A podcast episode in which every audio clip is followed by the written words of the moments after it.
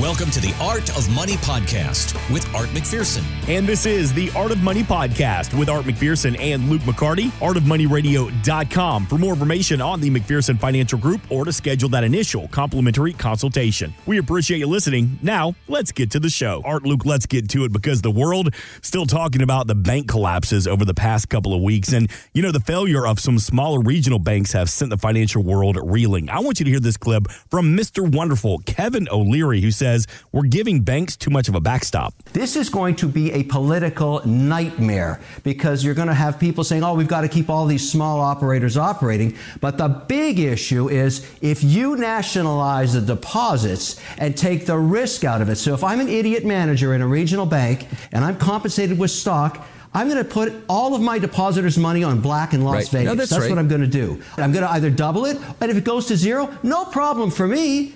I don't have to worry about it because you're going to bail me out. The taxpayer is going to bail me out. This is very messed up. It's, it's not a good situation. And I think Yellen's going to have a lot right. of trouble explaining this to taxpayers eventually. Okay, I honed in on that. Yellen's going to have a lot of trouble explaining this to taxpayers. What does he mean by that?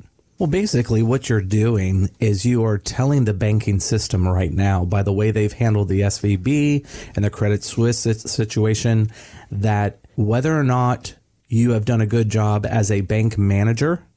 We are going to bail you out. There is going to be a backstop by the Federal Reserve and the government to make sure your deposits are good. Because if you look at the SVB bank situation, and I don't think we're done with that, but if you look at that, 97% of the depositors, which were about 3,000 people, had well over the $250,000 limit per con, you know, per account, right? Mm-hmm. So FDIC is only supposed to guarantee that $250,000. They're not supposed to guarantee a million dollars or $200 million or a $100 million because those people have that kind of wealth because they can afford it.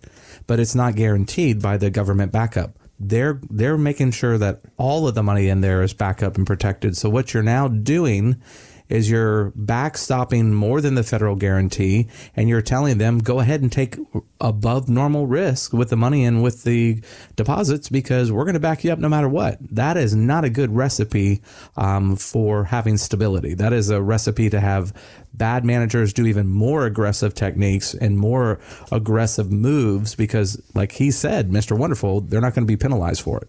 Yeah, it's a slippery slope anytime there's a bailout or, you know, the government stepping in because you're just adding more regulations to the banking industry.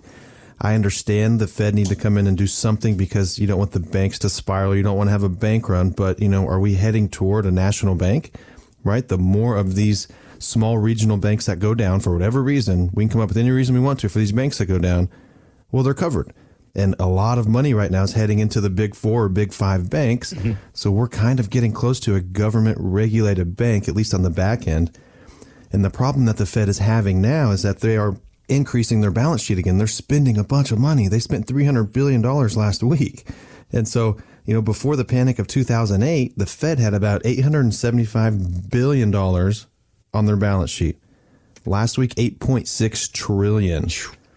So when we think of these banks going under, think of all the reserves they have in the banking system. It's about $3 trillion. The Fed's paying them about 5% to hold those assets. So banks should be doing extremely well, making about $150 billion a year in free interest just to hold the money that was given to them from 2008. Mm. So to see one fail is a, I mean, horrible mismanagement from the bond side and not hedging the risk of, you know, rising interest rates. Even though the Fed told us wrong, you still should have hedged your bet a little bit when you see rates rising. Art McPherson, do you think we've seen the last of it? Or I know you don't have a crystal ball, or is this just the beginning and throughout the summer we're going to see more of these regional banks start to fall? No, I think you're going to see more of it because right now there's no incentive uh, for someone not to, you know, right? So if you're a manager and you go out there and start taking more risk, if you bet wrong and all of a sudden you're you're going to have some negative returns and you can be like, oh well, yeah, we're we're going to fail. Mm-hmm. Um, now we're going to get bailed out, bailed out by the Fed. So I think you're going to see more aggressive actions made by some of these managers. So I think we're going to have more problems, not less. And that's you're basically rewarding bad behavior. Mm. Yeah, I forget the number, but back in 2008 and 9, there was a, about 400 bank failures. Most of them we didn't hear about because they were smaller banks. But if we're heading that direction, yeah, there's definitely going to be more, unfortunately. Okay, 321 425 8550 to reach out to Art McPherson, Luke McCarty, and the team at the McPherson Financial Group. Also online, artofmoneyradio.com. Luke McCarty, if somebody gives you a call and they simply ask, Luke, is my money safe right now? How do you respond? Depends where it's at and what you're invested in. But here with our clients, right, it's as safe as we can be while still being in the stock market. You know, we have some tools and some accounts that have the insurance side to them, have the safety, have the guarantees, but you can't have all your eggs in those baskets either. You know, looking at a market perspective, right? If the Fed does start cutting rates, now would be a good time to start owning fixed income in bonds again, which bonds got crushed last year. They lost money in 2021. They're kind of flat for this year, but if the Fed does reduce rates, um, we don't know if they will or how soon they will. You know, that's a good time to buy fixed income, but there's still risk in fixed income of the company going under or risk of default. So there's there's going to be risk in a lot of things you do unless you purposely seek out something that is risk free. Mm-hmm. Art McPherson, you know, there's a lot of people that have said over the past, I mean, year and a half that have a financial advisor and they say, I have a financial advisor, but I felt like they haven't contacted me. I haven't heard from them. My needs aren't being met. Just out of curiosity, over the past week and a half, two weeks with these bank collapses, how often have you reached out to the clients? Are you putting videos out on YouTube? Are you sending out email blast? What are you doing to offer a little bit of security to the families that you serve? Yeah, we're going to be putting together an email here soon this week, um, just because of what's been going on and our take on it, where we think there's above average risk, where we think there's good risk. Um, you know, one of the things we do from a financial planning standpoint is, you know, a lot of these short term fluctuations of the stock market are based on different avenues or different things that create the environment. But it's still a negative cycle. It's still a cycle that we're going through. But we know in the future, you know, we're going to have good cycles and we'll rally back and the market does what the market always does.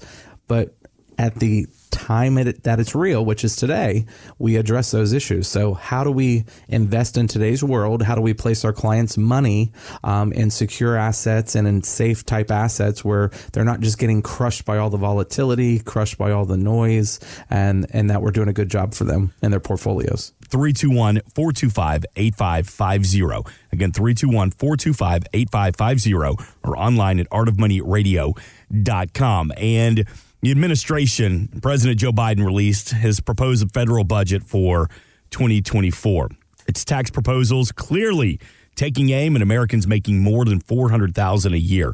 Our paychecks may not be affected by this. We may not be making a million dollars or more a year, but it's another reminder, Art McPherson, Luke McCarty, the importance of a tax strategy because Uncle Sam is coming regardless of how much we make. Yeah, and this is it's not surprising because Biden ran his campaign on raising taxes and still got enough votes to win. But every time he gets a chance to talk about raising taxes, he does. Every time he gets a chance to talk about taking things away like the Roth conversion, he does. He may be the first president I've heard to talk about getting rid of the Roth conversion. He's the first president in a while to talk about raising taxes, but this budget is astronomical. What is 1.7 trillion dollars or something crazy budget, and it talks about you know raising taxes, you know, for those making more money, but it also talks about the capital gains tax. If you raise the capital gains tax, right, the Warren Buffett bucket, if you raise Warren Buffett's capital gains above 20% to 39%, what do you think Warren's going to do this year? He's going to sell and capture 20%. So this could be a drastic big shift or big change from a stock market perspective if if this new budget passes for 2024. There's a lot of tax planning you need to do today to avoid these tax increases even though it probably won't pass. We know the ideas and what, you know, they are trying to do and you know, they're going to come out bigger and then maybe scale it down a bit and come up with some agreement to raise some sort of tax. It always frustrates me when the government comes out with their plans because typically there's a big difference between an economist and a politician. And what sounds good from a political standpoint does not make any sense from an economic standpoint. So, as an example, politically, you know, Biden had all of his executive orders he signed the first week of office, you know, reversing a lot of things that Trump had done for that four or five years uh, prior. Trump was, you know, did a lot of things, make America great again, is how Trump called it, uh, manufacture back in the U.S. and, you know, kind of bring the money flow. But the bottom line is he inherited an economy that was grown at 5.5% GDP. Well, when the economy is growing at 5.5% GDP, you have a lot of tax revenue coming in the door. So even though Trump had lowered, quote, the tax brackets and lowered a lot of the taxes federally, um, it did spur economic growth. So we had a lot of economic growth, and the overall tax revenue coming into the U.S. Treasury had grown dramatically. Well, if you compare that now with some of the policies Biden has put into place over the last couple of years, we now have an economy that's grown at a half a percent last year. So we went from five and a half percent the year prior to a half a percent, and now the expectation is another half a percent year this year.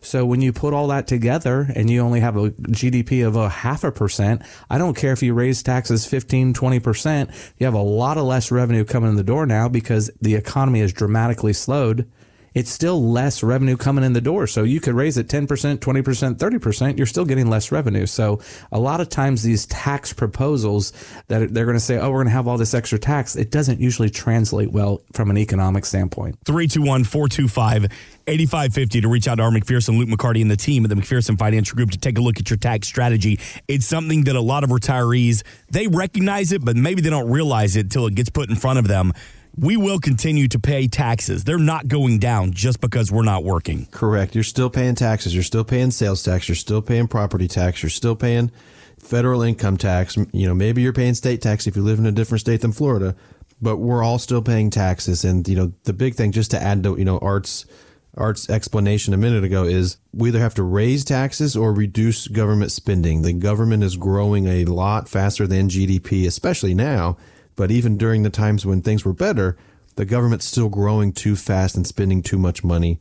And something needs to change because I hate to go to the debtclock.org right now, but we're probably creeping on 32 trillion of debt. That is massive.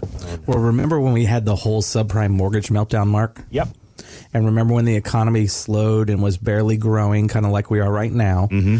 Well, last year's growth of the economy was a half a percent. But did you know how much the federal government grew last year? I don't know if I want to know.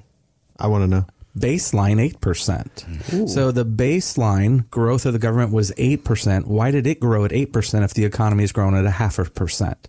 And they do that every year. So when we went through 08, 09, 10, 11, and 12, and we had that uh, whole subprime mortgage meltdown, and we had a dramatic, you know, decrease in property values and, and across the board, and we had a very slow grow economy where everything was stuck in the mud for a four or five year period of time. The government was still growing at 8% 8% per year. So the federal budget was growing at 8% per year. And there's no reason for that. So we have no check system or no restriction on the growth of the federal government, even though the economy, you know, will grow and then contract and grow and contract. We don't have any of the same thing with the federal government. So the government either needs to be tied with the CPI or something where their spending is much more like real dollars coming into them because they have just a, you know, blank check and now we're blank checking all the banks and it's just mm-hmm. crazy. It's just, you cannot do that. And you, you know, everything that if we did in our business here and would go to jail for, the federal government can do, that should not be allowed. Luke, I made the mistake. I went to usdebtclock.org. What's the number? 31.6 trillion. 31.6. Debt it's going up per taxpayer, $246,868. Yeah, see, that's money you owe that they spent. Some of that right. went to Ukraine for Ukraine's border, but Thanks. we weren't allowed to put enough to President Trump for our border. So some of the policies that get out there, you know, I don't always agree with them, but it's sometimes when we start spending our money that we owe debt for, and you or I don't really get to make a decision in that, and our representatives are no longer really listening to we the people, that's mm-hmm. frustrating. Thanks for listening. Want more from Art McPherson of McPherson Financial Group? Find us online at artofmoneyradio.com.